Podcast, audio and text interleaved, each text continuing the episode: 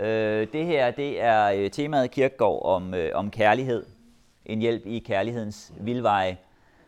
Det er altså øh, anden gang om kærlighed, for i for et par måneder siden sagde jeg noget om Augustin, om kærlighed, og så skal jeg til januar sige noget om C.S. Lewis øh, tanker om, om kærlighed. Så noget om kirkegård øh, i dag. Og øh, jeg har taget nogle bøger med, I kan købe. Øh, den her, den kom i, øh, i 2008, og så er den så lige blevet øh, genoptrykt øh, i år. Så hvis I købte den i 2008, så skal I ikke købe den igen. I, I kan læse den gamle igen. Der er ikke stor forskel. Der er sket nogle ændringer. Der er nogle trykfejl, der er rettet, og henvisningerne til Kirkegaards samlede værker i fjerdeudgaven er kommet med også, og, og nogle få andre ting, og et skrevet fint forord til anden udgaven. Men, men ellers, hvis I ikke har den øh, fra 2008, så er det muligt at købe den her øh, for 150 kroner. Yes. Nu, jeg har taget nogle eksemplarer med her. Øh, jeg har også skrevet den her, Pligten at elske. Den, den er ikke til salg her, men man kan købe den på Loses øh, hjemmeside for 50 øh, kroner. Også om, om Kirkegård.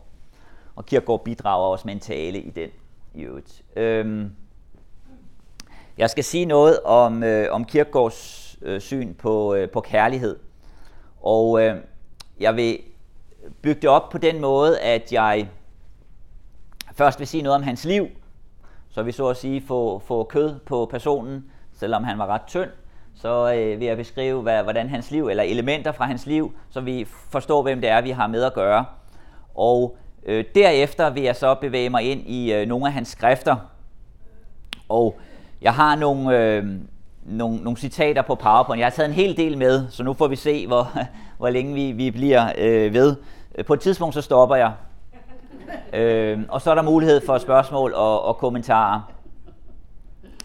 De øh, citater, jeg har taget med på PowerPoint her fra Kirkegaard, de tre første er fra enten eller, og ellers er resten fra bogen øh, Kærlighedens Gerninger. Så det, det er sådan der. Det er øh, temaet øh, kærlighed hos Kirkegaard, og øh, der findes, man, man kan i Kirkegaards forfatterskab finde forskellige øh, begreber hos ham, ord, som man kan bruge som en indgang til hans øh, tankeverden og finde ud af, øh, hvordan tingene hænger sammen. Fordi tingene øh, hænger ofte meget sammen hos ham. Og kærlighed er et, et af de ord, der dukker op flere gange. Der er også andre ord, som er, er særlige for Kirkegaard, og som han øh, bruger gentagende gange. Ord som fortvivlelse, angst, øh, lidenskab, enfoldighed, ånd, andre ord. Øh, og øh, Kirkegaard, han var øh, ret øh, betaget og glad for personen Sokrates. Og han siger et, et sted om Sokrates fra den græske antik, at det store ved Sokrates var, at han altid sagde det samme om det samme, uden at gentage sig selv. Og øh, det, det kan ses lidt som et, et ideal for Kirkegaard, altid at sige det samme om det samme, uden at gentage sig selv. Og det, som han til stadighed er interesseret i, et emne, der hele tiden, han hele tiden kredser om, det er, hvad vil det sige at være menneske? Hvad vil det sige at være menneske? Og de her forskellige ord, fænomener som kærlighed, lidenskab, angst, fortvivlelse, øh, er alle sammen for ham nogle fænomener, nogle erfaringer og nogle indgange til, hvad det vil sige at være menneske. Og det gælder altså også hans øh, begreb om kærlighed. Erfaringen af kærlighed, fænomenet kærlighed, øh, åbner op for den verden, hvad vil det sige at være menneske? Så hans fokus på kærlighed øh, er altså bredt betragtet. Det, som han i kærlighedens gerninger begynder med øh, at dvæle ved flere gange i de taler, der er i kærlighedens gerninger, det er næste kærlighedsbud, som Jesus øh, formulerer det, du skal elske din næste som dig selv. Og øh, det viser, at hans interesse for kærlighed, altså den brede kærlighed. Det er ikke, det er ikke parterapi, han så at sige giver sig ud i. Det er ikke sådan en, en afgrænset form for, for kærlighed i, i nogle bestemte segmenter, selvom han også berører det. Men det, der har hans interesse, det er kærlighed øh, bredt betragtet. Næste kærlighed. Kærlighed mellem mennesker, og dermed også øh, forholdet til os selv og forholdet til Gud. Øh, Kirkegaard her, Søren Åby Kirkegaard, han levede fra 1813 til 1855, født 5. maj, død øh, 11. Øh, november. 5 og 11, 11, det er meget Nå, okay, ja. Øh, han blev 42 år, så han blev jo ikke gammel. Øh, og øh, det meste, en meget, meget stor del af hans liv, brugte han på at skrive. Øh, han var velhavende, han havde en stor formue, fordi hans far var velhavende, som han så arvede, øh, og så levede han af det. Og så, så skrev han, og øh, gik ture i København, og tog også nogle ture til, til Nordsjælland, var også i Berlin nogle gange, og en, en, en gang i Vestjylland i Sæding, som hans far kom fra, for at besøge det. Men ellers var han øh, i København, og var en del af, af miljøet i København, og levede i det, man har kaldt øh, guldalderen, den danske guldalder, hvor der var flere af de her øh, kendte personer, der gik øh, levende løs i, i København og stødte ind i hinanden. H.C. Andersen og, og Øenslæg og Heiberg og, og andre. Grundtvig, ja, Grundtvig også H.C. Ørsted, ja.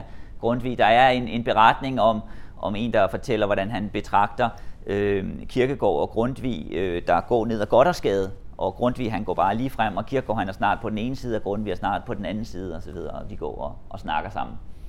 Så, øh, så de kendte hinanden, øh, men øh, øh, når Kirkegaard skriver om Grundtvig, så er han i reglen øh, kritisk og negativ, så det er ikke så pæne ord, han har øh, om ham. Øh, Grundtvig siger ikke så meget om Kirkegaard. Han berører ham øh, i 1855 i nogle prædikner og taler om en istaphånd og sådan noget. Så han, øh, så det er ikke fordi de var øh, de bedste venner. Men ellers kan man pege på en del, helt del paralleller imellem dem, øh, om man vil. Hvem var Kirkegaard? Øh, der findes øh, jo øh, forskellige billeder af Kirkegaard, også forskellige øh, betragtninger om Kirkegaard. Noget, som jo er specielt ved den her person, Søren Kirkegaard, i, da, i dansk kirkeliv, det er, at de forskellige kirkelige retninger, at inden for alle de forskellige kirkelige retninger i Danmark, øh, finder man mennesker, som er glade for Kirkegård, og bruger Kirkegård og gerne øh, citerer ham. Og det er jo lidt øh, specielt. For ellers inden for de forskellige kirkelige retninger har man jo øh, typisk sine helte, som man bruger øh, i, i de forskellige retninger, og så bruger man ikke andre osv. Men, men Kirkegård er altså en, man finder i, inden for, for mange forskellige øh, retninger. Og øh, man har ikke mange øh, tegninger af Kirkegaard. Han kunne være blevet fotograferet. Man havde, øh, fotografiet var opfundet på det tidspunkt. Der var også en i København, der havde sat sig op som fotograf, hvor H.C. Andersen blev fotograferet, hvor man kunne komme hen og, og blive fotograferet. Man skulle så sidde i 15 sekunder, og så øh, kunne man øh, få taget et billede. Men det var han ikke interesseret i. Og han var øh, af en eller anden grund heller ikke øh, interesseret i at øh, blive, blive tegnet. Han havde en halvfætter, der tegnede ham. De her to øh, tegninger er tegnet af en øh, halvfætter, han havde. Øh, en i øh, 1850, tror jeg det, nej, det var vist lidt tidligere. Jeg kan ikke huske det. Den ene, det, der er nogle år imellem de to tegninger, øh, som han tegnede. Og han øh, skriver et sted, hans halvfætter, at, at Kirkegaard havde lovet at sidde sådan en model for ham, men efter to gange, så kom han ikke tilbage. Han var ikke sådan interesseret i at blive tegnet, så han, han øh, svigtede ham der. Øh, men man har altså forskellige tegninger, og egentlig ved man jo ikke præcis, hvordan han, han så, så ud. Der er flere, der siger, at det her det er sådan et idealiseret billede øh, af ham. Det her, det er fra 1850'erne, hvor at, øh, der er en, der sidder i et, øh, et stuevindue i København og kigger ud, og Kirke går, går forbi, og så tegner han ham, da han øh, går forbi. Prøver at fange ham der. Øh, det her det er nogle satiretegninger. Den der er tegnet en hel del år øh, efter hans død. Og øh, den der var også øh, en, en tegning øh, senere. Så der findes forskellige øh, øh forestillinger om, om Kirkegaard øh, og beretninger om ham. Øh, her er hans, øh, hans far, Michael Petersen øh, Kirkegaard, som som øh, 15-årig øh, kom til øh, København fra Sæding fra Vestjylland øh, som hosekrammer, som øh, det blev kaldt, altså han handlede med tøj. Og øh, han, blev, øh, han, han var åbenbart øh, god til det, og øh, meget hurtigt, da, øh, meget hurtigt så blev han velhavende. og, og rig, og øh, allerede som 40-årig trak han sig tilbage fra arbejdslivet og levede af, af de penge, han havde. Øh, og da Danmark gik statsbankerot i 1813, da Kierkegaard blev født, øh, der kom han sådan vel ud af, af statsbankerotten. Der var andre, der, der øh, det ikke gik så godt for, men, men for ham øh, gik det godt. Øh, han havde så også en tendens til, øh, til depressive ting, til øh, tanker om skyld. Han, øh, han mente, der lå en, øh, en skyld i familien øh, på grund af noget, han havde gjort. Så der lå en straf over familien på grund af en, en synd, han havde begået. Vi får ikke øh, præcis at vide, hvad den var, den synd, så der er forskellige øh, gæt på det, øh, hvad, hvad den gik ud på.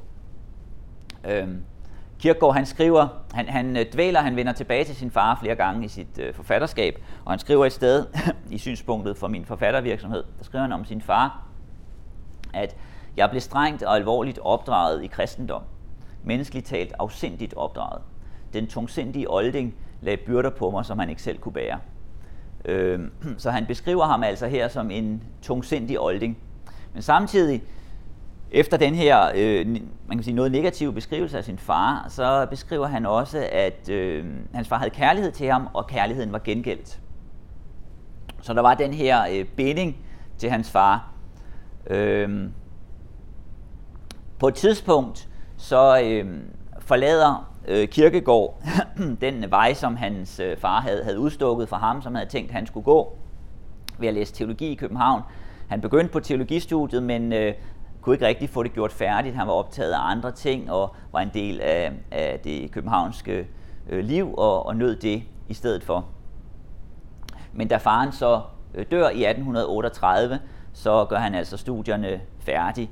Øh, hans far pressede ham hele tiden til at få dem, få dem gjort færdig, øh, men han øh, holdt det hen. Og da faren så dør, så er der en ven, der siger til Kirkegaard, at nu behøver du så ikke gøre dine studier færdige, fordi øh, nu øh, presser din far dig ikke mere. Og så siger Kirkgaard, nej, nu er jeg nødt til at gøre dem færdige, for nu kan jeg ikke holde ham hen med snak mere. Og så øh, gør han studierne færdige, og skriver også en afhandling øh, om ironi, om begrebet ironi. Øh, den her øh, person er en person, han, han gentagende gange vender tilbage til øh, i sit øh, forfatterskab. Så er der hans mor her, Ane Kirkegaard. Øh, hende nævner han aldrig. Øh, han nævner hende måske indirekte øh, nogle steder, men aldrig direkte. Det gør han ikke. Og en forskel mellem hende og så faren er nok, at øh, faren var på nogen måde et problem for ham, så det var et problem, han bearbejdede flere gange, hvor hun øh, til synligheden ikke var det. Hun dør så i 1834 før øh, faren.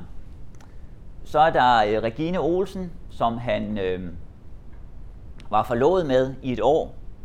Han øh, friede til hende, øh, og de blev forlovet knap et år. Øh, cirka 11 måneder var de forlovet, så bryder han øh, forlovelsen med hende og øh, stikker af til Berlin derefter og sidder dernede så og skriver på bogen Enten Eller, som han så nogle måneder senere kommer hjem med i tasken og får udgivet.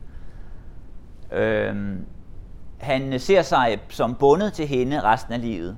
At den trolovelse, den forlovelse, han havde indgået, så han som et løfte, han var bundet af øh, resten af livet. Så han, hun er også en figur, en person, han vender tilbage til igen og igen, og hans øh, forhold til hende. Hun bliver så øh, gift med en anden øh, senere. Øh, men øh, hun er også øh, en, der, der sætter gang i forfatterskabet og, og, og skubber ham i gang til at skrive øh, det, han selv, selv betegner som den første bog i, i forfatterskabet, øh, enten eller.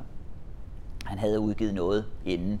Blandt andet havde han udgivet en længere anmeldelse af en af H.C. Andersens øh, bøger. Kun en spillemand af H.C. Andersen havde han skrevet en, en lille bog om. Øh, det siges, at da øh, H.C. Andersen læste det, så gik han hjem og lagde sig syg i sengen, fordi at Kierkegaard var ret kritisk. Øh,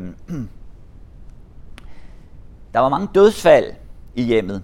De var syv børn, Hans forældre fik øh, syv børn. Fem af dem øh, døde øh, inden Kirkegaard og inden hans øh, far døde. Og det er præget også hjemmet. Øh, jeg har skrevet øh, navnene op her. Han havde en ældre bror, der hed Søren. De hed begge to Søren. Ja. Øh, ja, hans mor Ane havde øh, to søstre, som også hed Ane. Jeg ved ikke hvorfor. Det er jo så lettere at kalde på dem, når de skulle hjem eller sådan noget. Øh, men han havde en bror, der hed Søren. Jeg har skrevet herude, hvor gammel Kirkegaard var, da, da de døde. Øhm, øh, øh, han døde, da han var 12 år, Søren Michael. Han slog hovedet i skolegården, kom hjem, havde ondt i hovedet, og så døde han øh, noget tid efter. Øh, Maren Kristine døde, da Kirkegaard var 8 år. Hun fik kramper, og så døde hun. Nicoline Kristine døde, da Kirkegaard var, var 19 år. Hun døde i barselsseng. Øh, Niels Andreas var også en ældre bror. Kirkegaard var den yngste. Øh, Nils Andreas var også en, en ældre bror, øh, som faren, som var handelsmand, ønskede også skulle være handelsmand. Øh, og han tog, tog til, øh, til Amerika, til USA, som øh, handelsmand, men fik øh, tuberkulose derover og døde. Hans mor dør så her, da han er 21 år. Også da han er 21 år i 1834 dør øh, en anden søster, Petrea Severine. Øh, hun dør i barselsseng.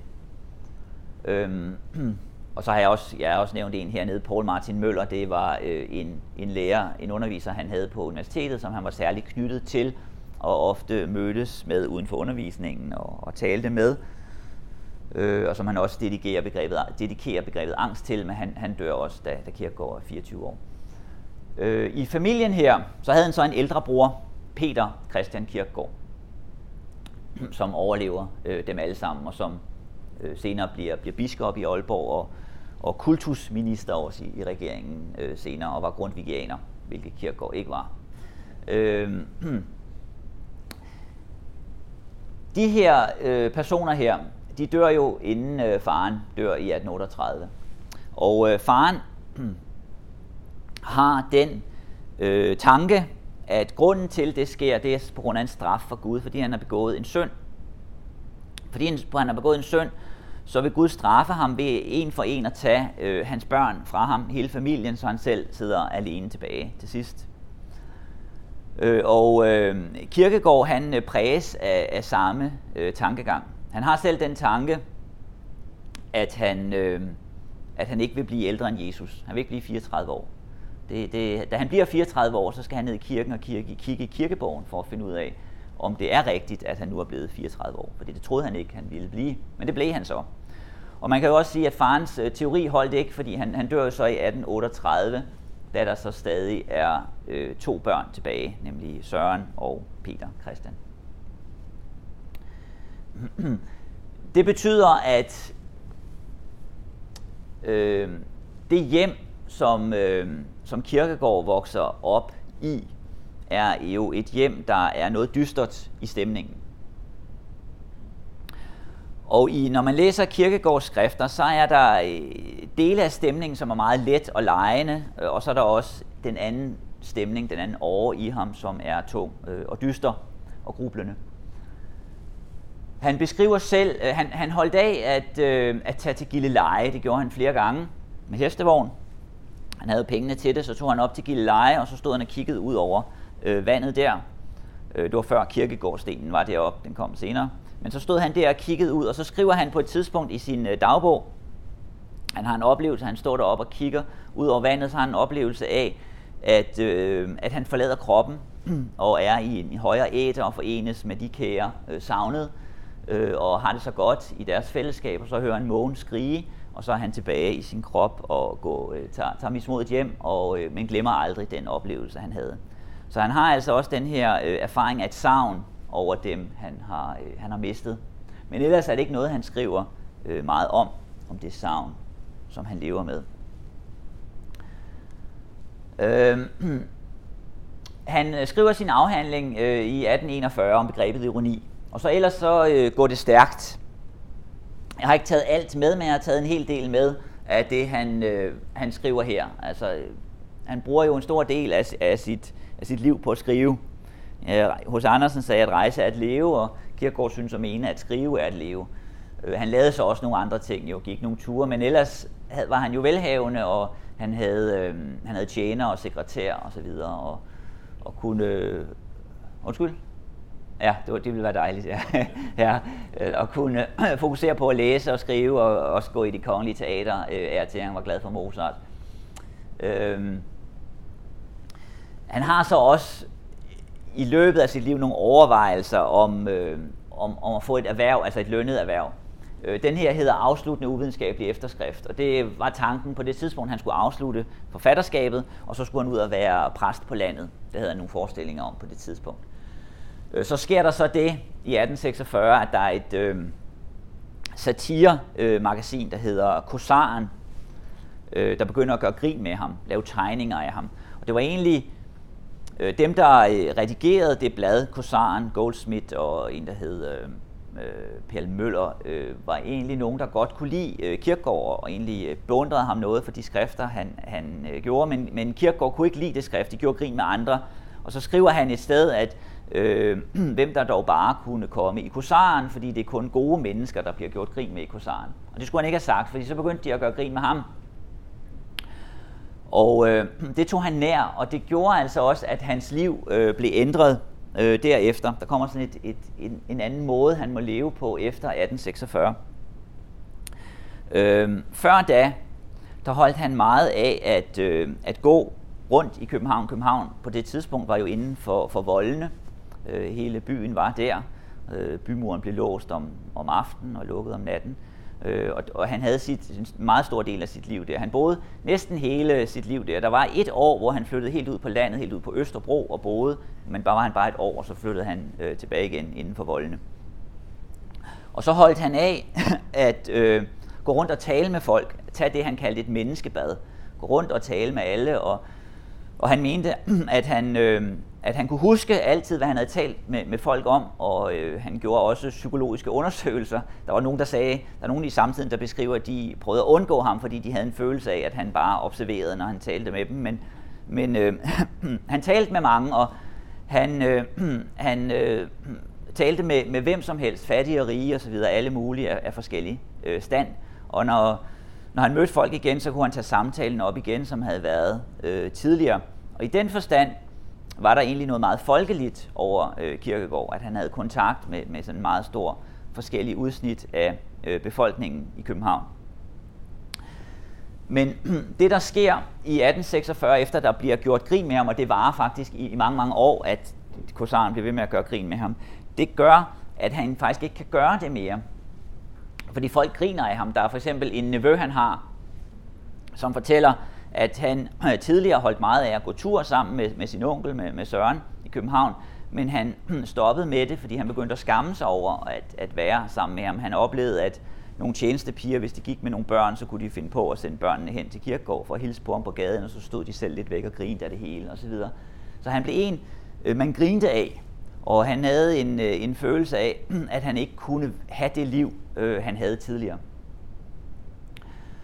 Og det, gør, det gør også, at øh, i øh, hans skrifter efter øh, 1846, der er også en tendens til, at han bliver mere og mere kritisk over for det, han kalder mængden, altså pøblen, folket. Øh, når mennesker går sammen i grupper, øh, hvad det er, det så kan gøre ved mennesker. Hvis man møder mennesker enkeltvis, siger han, så er det anderledes, end hvis man møder dem i en, øh, en gruppe. At det, som sker i en gruppe, det er, at der let kan opstå et, et øh, fordærv og en uærlighed, så man ikke virkelig møder mennesket, men man møder i stedet for noget opstyltet, som, øh, som gruppen øh, laver.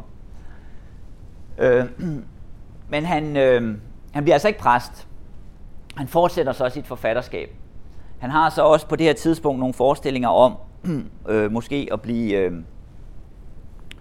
øh, blive underviser på pastoralseminaret i København. Han stikker nogle følere ind ud også til øh, biskoppen i København, øh, biskop Mønster, men der, det, øh, der sker ikke noget der. Så skriver han, så holder han en øh, pause her, så at sige, i 1850 med at øh, udgive. Han skriver stadig en masse, skriver løst, der er en masse papirer og bøger, han ikke udgiver og andet, som ligger hjemme hos ham. Og så i 1855, så kommer så øh, kirkekampen, som øh, det er blevet kaldt, hvor han udgiver et, øh, nogle pamfletter, et tidsskrift, øh, Øjeblikket, hvor han meget, meget kraftigt kritiserer kirken i Danmark og præsterne på meget øh, voldsom måde, at øh, det nytestamentlige kristendom eksisterer ikke. osv.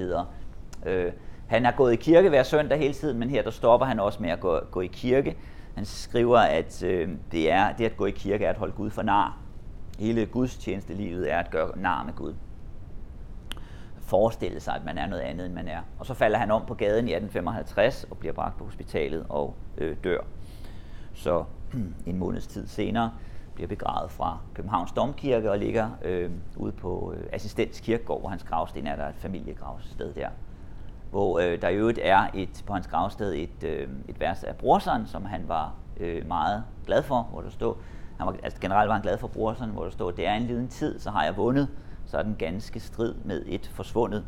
Så skal jeg hvile mig i rosens sale og uafladelig min Jesus tale. Øhm, hans øh, kritik af, øhm, af, af kirken og præsterne var, var voldsom. Han, øh, han, øh, han skriver blandt andet et af stederne i øjeblikket, at der findes, øh, der findes ikke en ærlig præst. Alle præster er hyggelere. Da han ligger på hospitalet, så får han øh, besøg af en god ven, en af hans øh, studiekammerater, som øh, har været, været, de har været tæt på hinanden i studietiden, også i, i årene efter, som så er sovnepræst. Og han besøger ham på hospitalet, og de har nogle samtaler, og han skriver samtalerne ned. Og øh, i et af de samtaler, der siger han til Kirkegaard, det der med, at alle præster er hyggelere, øh, det kan du da ikke mene, altså alle sammen. Så siger Kirkegaard, jo, fordi hvis nu jeg sagde, at der er én præst, der ikke er hyggelig, så vil alle præster hver især tænke, det er mig, der er denne ene præst, der ikke er hyggelig. Derfor alle præster er hyggelig. Så det, øh, og han vil ikke have, have, have nadvaren. Han bliver spurgt, da han lå der på sit dødsleje, vil du have nadvaren, inden du dør? Så sagde han, det vil jeg gerne, hvis jeg kan få det af en, der ikke er ordineret. Så fik han at vide, det kan du ikke. Så sagde han, så dør jeg uden. Det gjorde han så. øhm, ja, lad mig lige sige, øh, også inden jeg øh, dykker ned i at sige noget om, øh, om kærlighed. Han har en pointe, når man taler om, om kærlighed, som jeg også tænkte, jeg lige vil nævne her, nu når jeg skal sige noget om kærlighed.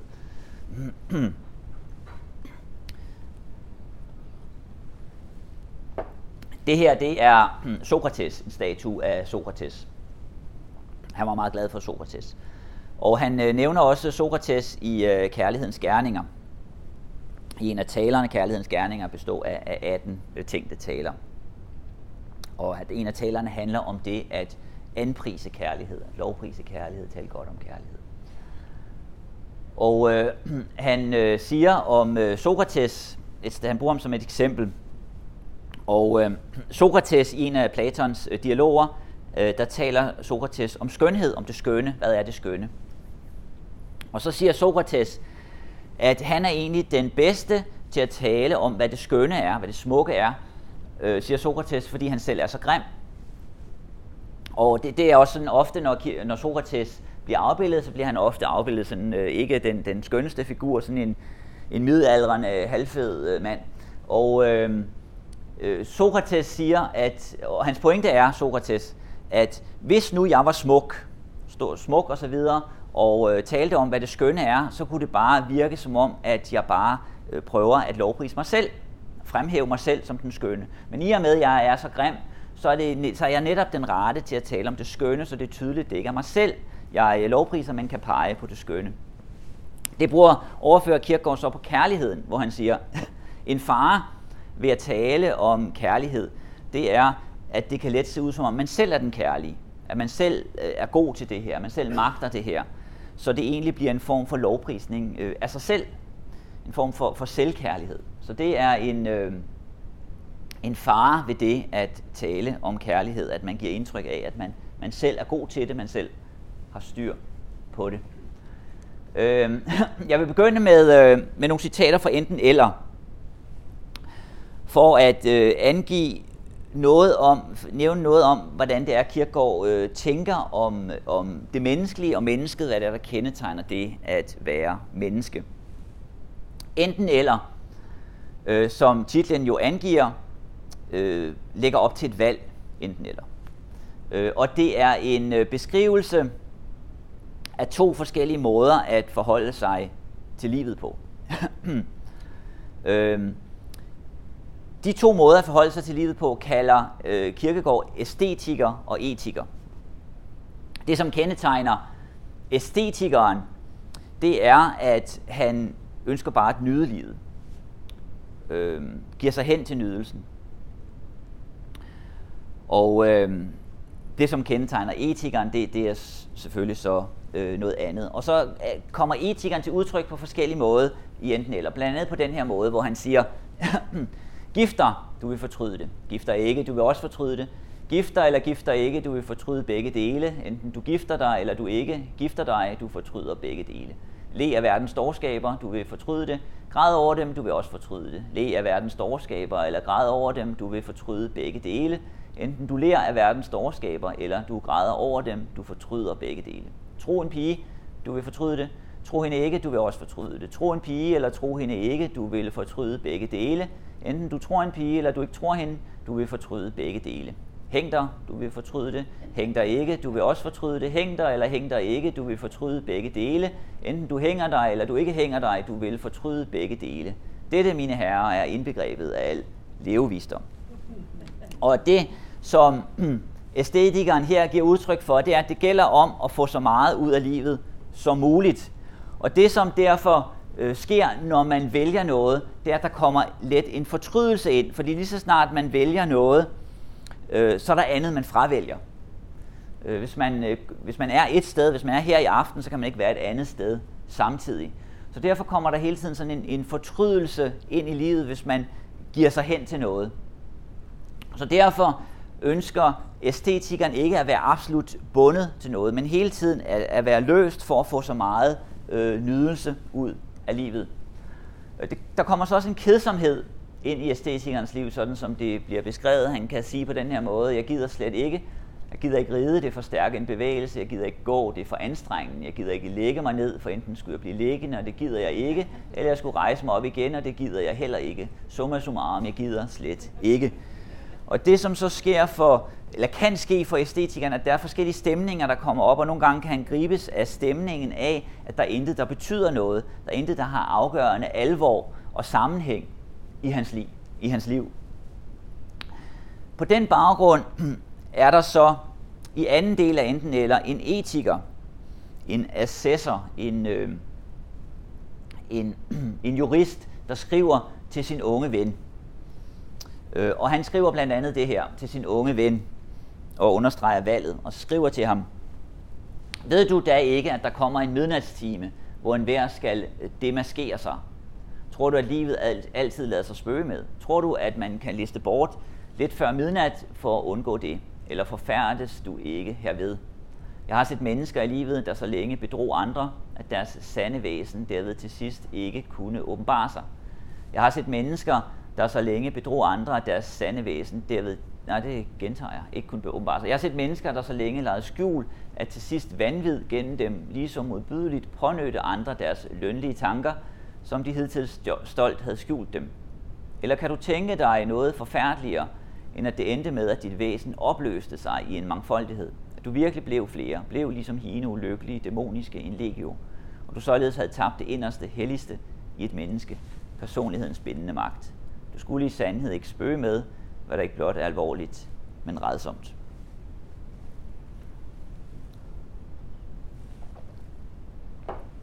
Så som etikeren ser det, så er æstetikernes problem, at han ikke kan få sammenhæng i livet, fordi han ikke vil valget. Han forsøger hele tiden at undgå valget, det bindende valg. Og dermed er han også på stadig jagt, øh, på stadig flugt fra sig selv. Han kan ikke finde ud af, hvem han selv er. Og han taler her om at demaskere sig. Altså hele, han beskriver øh, æstetikernes liv, til den unge vens liv, som en form for maskerade. Han har masker på. I en sammenhæng er han på en måde, og i en anden sammenhæng er han en anden. Og derfor kan han ikke finde ud af, hvem han egentlig er. Det som derfor er løsningen, som etikeren angiver for ham, det er at ville valget. At tage sit liv på sig, sådan som man er, der hvor man finder sig selv. Tag ansvaret for det liv, man har, øh, og leve det liv, man har. For at komme ud af den øh, fortvivlelse, øh, kedsomhed og andet, som øh, æstetikeren er fanget af. enten eller bliver jo blandt andet til på baggrund af nogle af Kirkegårds øh, egne erfaringer i spørgsmålet om øh, forholdet mellem mand og kvinde, spørgsmålet om at gifte sig med Regine.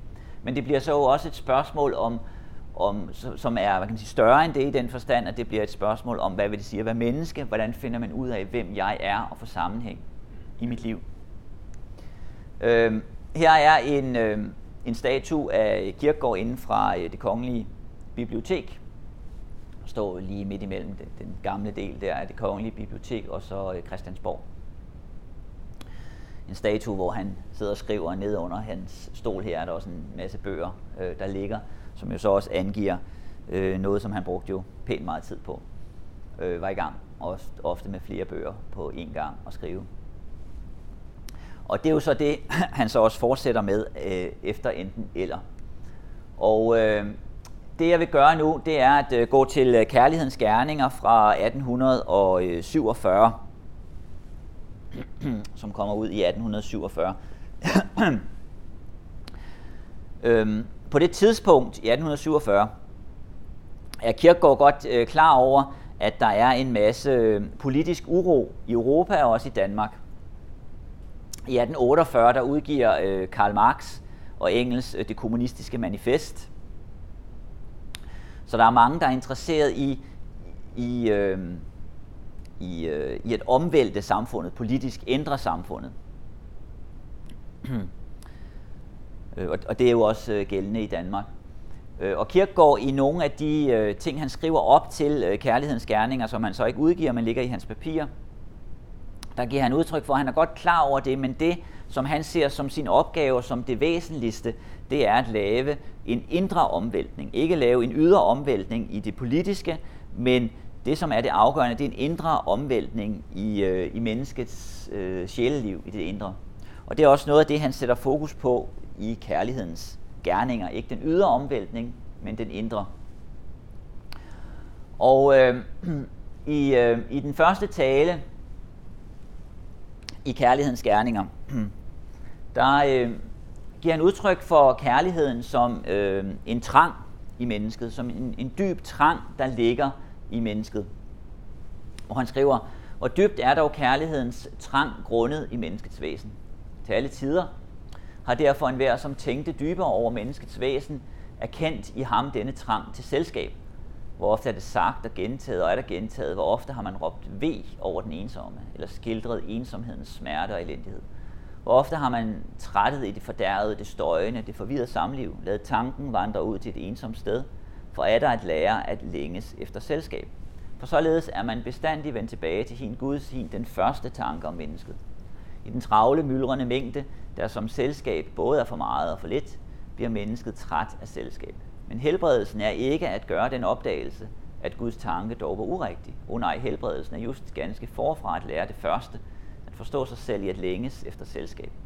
Så dybt er denne trang grundet i menneskets væsen, at der siden det første menneskes skabelse ingen forandring er foregået, ingen ny opdagelse gjort, men kun den ene og samme første betragtning på de forskelligste måder blevet bekræftet, forskelliggjort fra slægt til slægt i udtrykket, i fremstillingen, i tankens vendinger det han henviser, noget af det, han henviser til her, det er øh, øh skabelsesberetningen i første Mosebog, hvor øh, Gud siger, at det er godt for mennesket at være ene.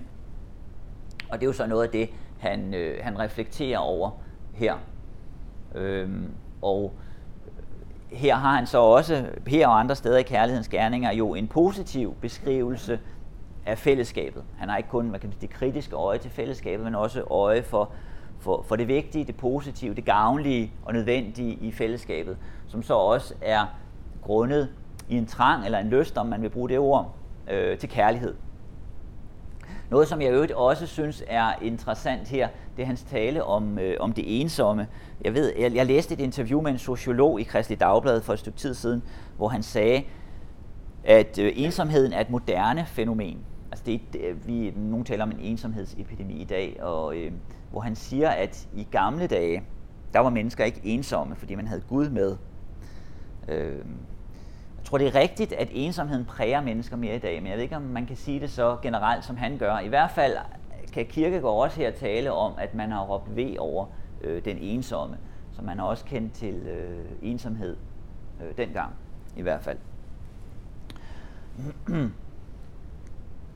øh, det han så efter har beskrevet øh, kærlighed som noget grundlæggende, så går han så til, øh, til næste kærlighedsbudet, du skal elske.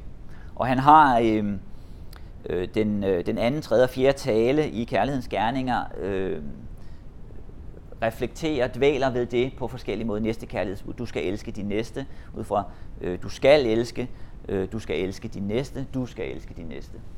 Og han skriver så her, øh, du skal elske, kun når det er pligt at elske, kun der er kærligheden for evigt betrykket mod enhver forandring, evigt frigjort i salig uafhængighed, evigt lykkelig, sikret mod fortvivlelse.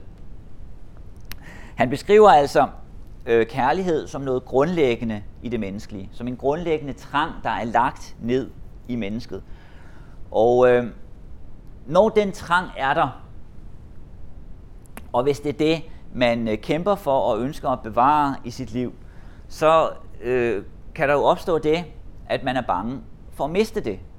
Man mister kærligheden. Øh, at man selv stopper med at elske, eller at andre stopper med at øh, elske en. Og hvad skal man så gøre overfor det? Øh, hvis der ligger den her grundlæggende usikkerhed for, om man kan miste kærligheden, om kærligheden kan komme ud af ens liv, så er man, siger Kirkegaard, så er man fortvivlet. Det er hans, øh, det er hans definition af fortvivlelse. Han skiller mellem fortvivlelse øh, og sorg. Sorg er et tab, en proces, hvor i man øh, lærer at forholde sig til det tab, man har. Men fortvivlelse for ham, det er, at det, som er timeligt, får evighedsbetydning.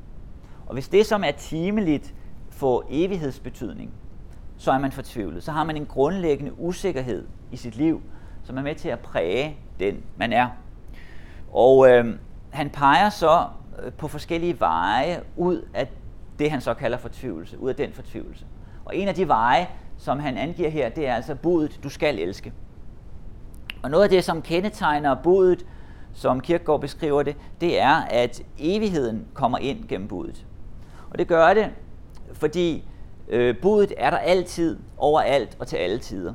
Budet vil altid sige, ligegyldigt hvor vi er, du skal elske.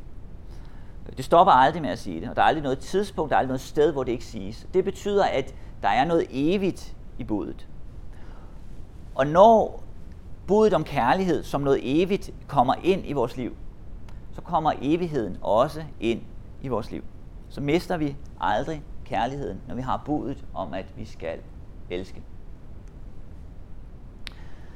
Han siger her, når den umiddelbare kærlighed, gribes umiddelbart af noget, som man elsker, øh, når den umiddelbare kærlighed fortvivler over ulykken, der bliver det kun åbenbart, at den var fortvivlet. At den i sin lykke også havde været fortvivlet.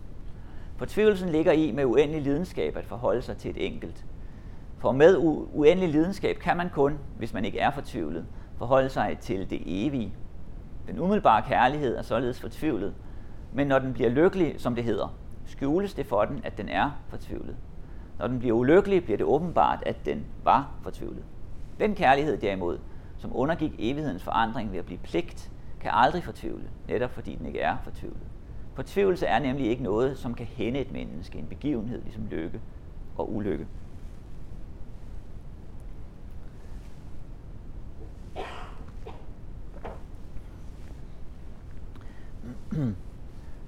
Øhm, der er nogle øh, begreber, Kierkegaard bruger i kærlighedens gerninger, som han bruger på en bestemt måde. Blandt andet taler han om øh, det erotiske, den erotiske kærlighed og venskabet. Og den erotiske kærlighed og venskabet, sådan som han beskriver det i kærlighedens gerninger,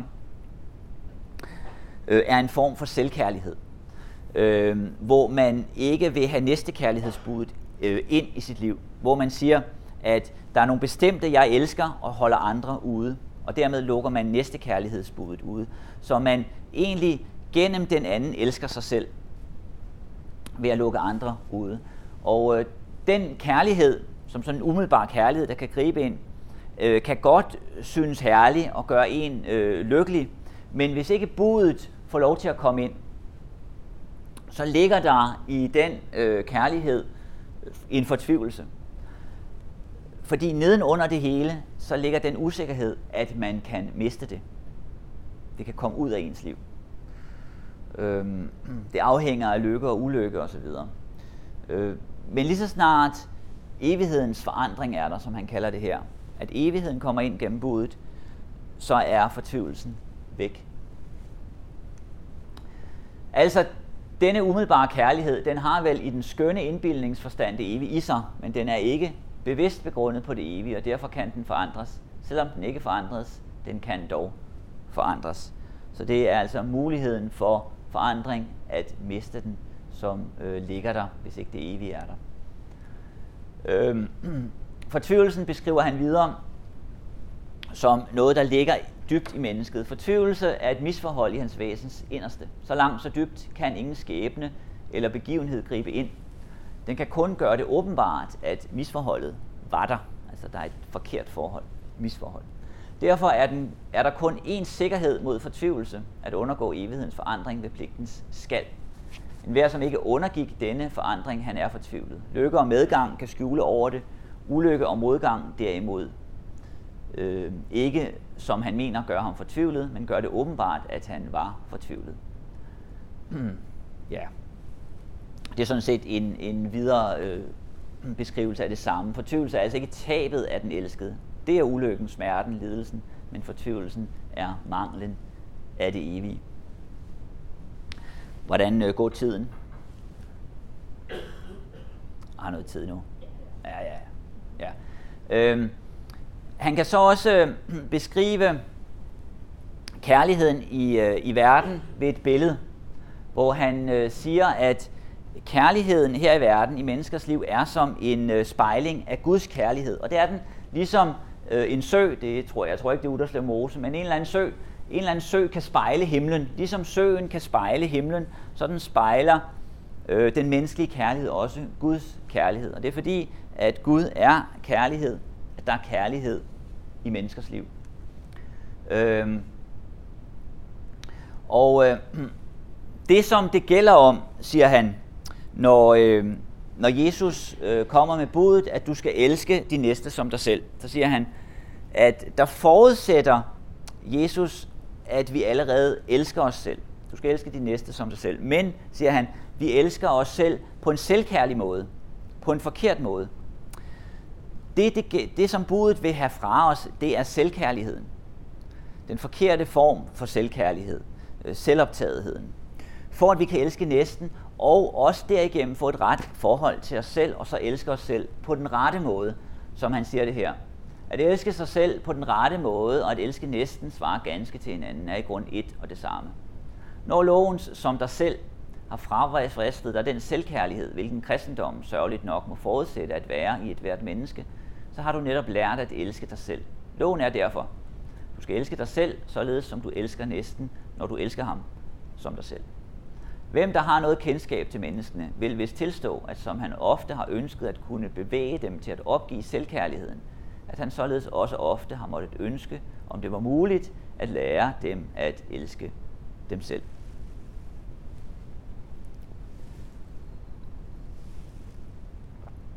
Så han har også øh, her en beskrivelse af, hvordan mennesker mangler en selvkærlighed, mangler det at elske sig selv på den rette måde. Jeg kan ikke huske, om jeg har et citat. Ja, jeg har et citat af det her. Lad mig illustrere det ved hjælp af det her citat, hvordan han øh, kan beskrive det her.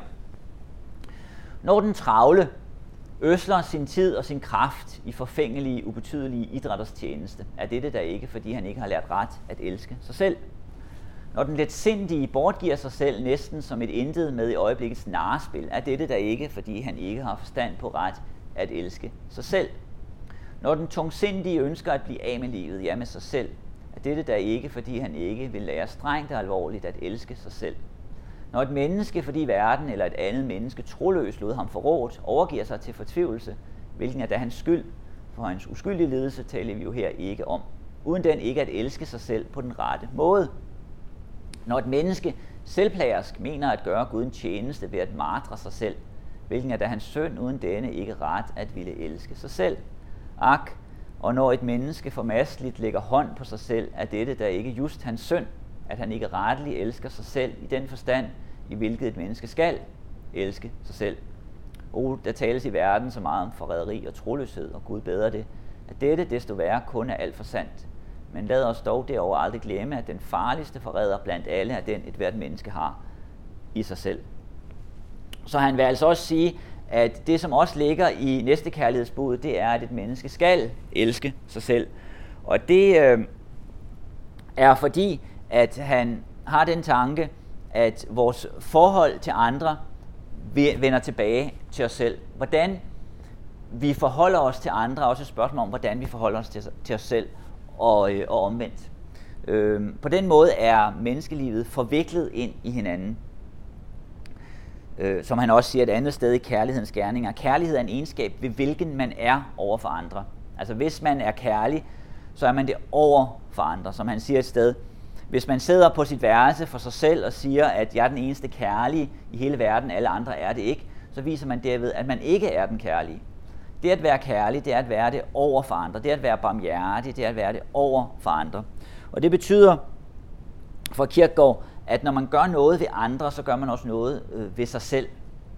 Og det betyder, at det at elske andre på den rigtige måde, betyder også, at man får et andet forhold til sig selv. At man så også elsker sig selv på den rette måde, som man siger her. Øhm, hvordan giver man så øh, kærlighed? Og øh, det kan han beskrive på den her måde. Kærlighed opbygger ved at forudsætte, at kærligheden er til stede. Har du ikke selv erfaret dette, min tilhører? Det er som nogensinde noget mennesker har talt således til dig, eller handlet således mod dig, at du ret følte dig opbygget derved. Der var det, fordi du ret levende fornam, hvorledes han forudsatte kærligheden at være i dig.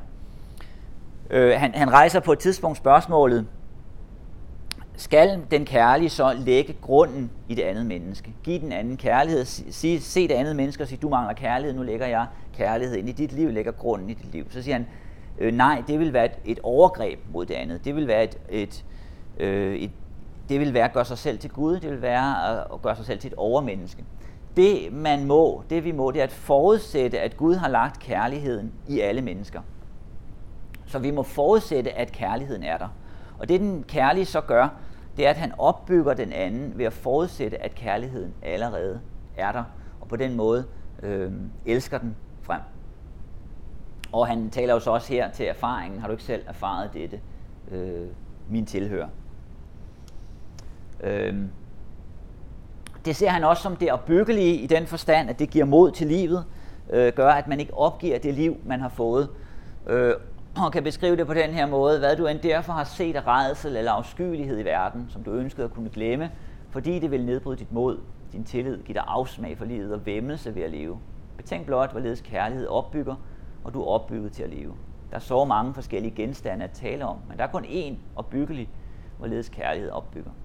Hvad der derfor end kan være hændet dig, så forbitrende, at du kunne ønske aldrig at være født, og jo før jo hellere forstå med i døden. Betænk blot, hvorledes kærlighed opbygger, og du er der opbygget til at tale. Så han ser altså øh, kærligheden som det, der igen giver, øh, giver mod til livet, når man har lyst til at, øh, at forlade det, på grund af de erfaringer og oplevelser, man gør sig i livet. Ja, det er mine bøger. Gode bøger. Ja, jeg går videre. Øhm.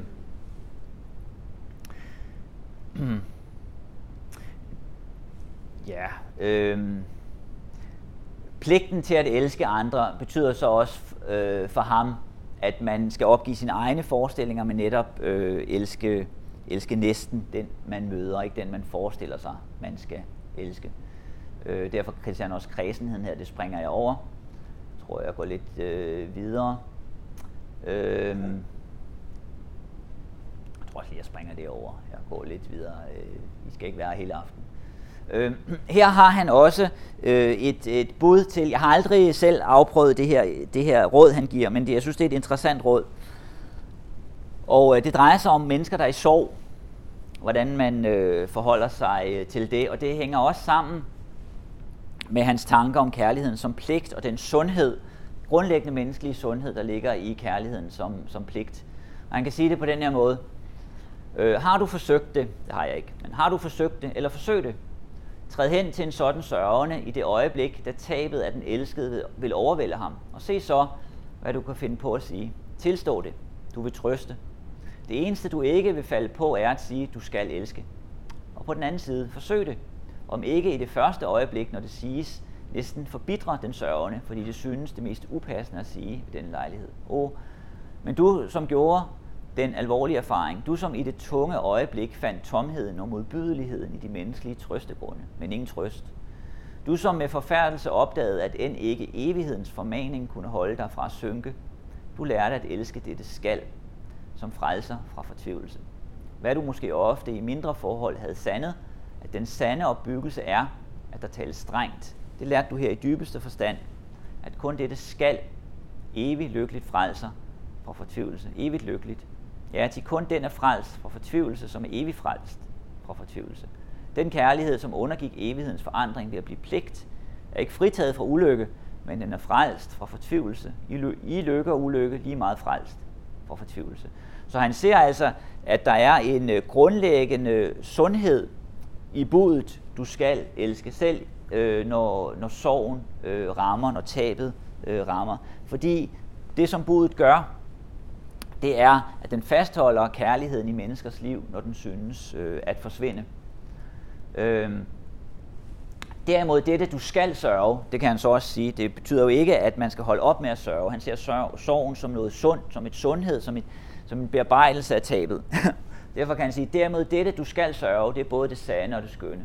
Jeg skal ikke have lov til at forhærde mig mod livets smerte, til jeg skal sørge. Men jeg, men jeg skal heller ikke have lov til at fortvivle, til jeg skal sørge. Og dog skal jeg heller ikke have lov til at ophøre sørge, til jeg skal sørge. Således også med kærlighed. Du skal ikke have lov at forhærde dig mod denne følelse, for du skal elske. Men du skal heller ikke have lov at elske fortvivlet, til du skal elske. Og lige så let skal du have lov at forkvakle denne følelse, følelse i dig, for du skal elske. Og det, der jo ligger i ikke at have lov at elske fortvivlet øh, hos Kirkegaard, det er jo, at man gør øh, det timelige til noget evigt. At man forholder sig til sine børn, venner og ægtefælle, et eller andet, som er timeligt, som om det er evigt. Og for har en forestilling om, at det er evigt, så gør man det til noget andet, end det er. Og man kræver, at det skal give noget i ens liv, som er noget andet, end det kan. Og det betyder, at der kommer en fortvivlelse øh, ind i kærligheden. Og øh, for at undgå den fortvivlelse, så øh, er budet et hjælp, en, en hjælp i menneskers liv. Øh, Budet er, at du skal elske. Oh, men når du vil forstå dig selv og livet, der er det jo, som skulle det ikke behøve at befales. For det at elske menneskene er dog det eneste, det er værd at leve for. Uden denne kærlighed lever du egentlig ikke. Øh, så han bruger en del plads til at, øh, at beskrive det her med at, at skulle elske, men siger så også, at øh, øh, hvis vi forstod os selv ret, så behøvede vi ikke at få det befalet. Fordi det er i virkeligheden det eneste, der er værd at leve for her i, øh, her i verden. Øh, ja, øh, det, jeg har, øh, det jeg har fremhævet her hos Kirkegaard fra Kærlighedens Gerninger, har jo øh, entydigt været de mellemmenneskelige forhold. Øh, der, der er også mange andre pointer end dem, han har øh, i Kærlighedens dem jeg har fremhævet her. Men noget, som jo også spiller en øh, rolle øh, i kærlighedens gerninger, det er Guds forholdet. Fordi forholdet til andre, forholdet til, sig, til os selv, og så forholdet til Gud, de er også for ham øh, viklet ind i hinanden. Så vi kan ikke få et ret forhold til andre, uden også at have et ret forhold til Gud, øh, og omvendt. Øhm, og det kommer til udtryk øh, flere steder. Øhm, han, han bruger øh, forskellige begreber til at forklare, hvordan vi skal forholde os til hinanden. Blandt andet budet bliver brugt. Øh, men han taler også om, om Gud som noget, der går imellem os og andre.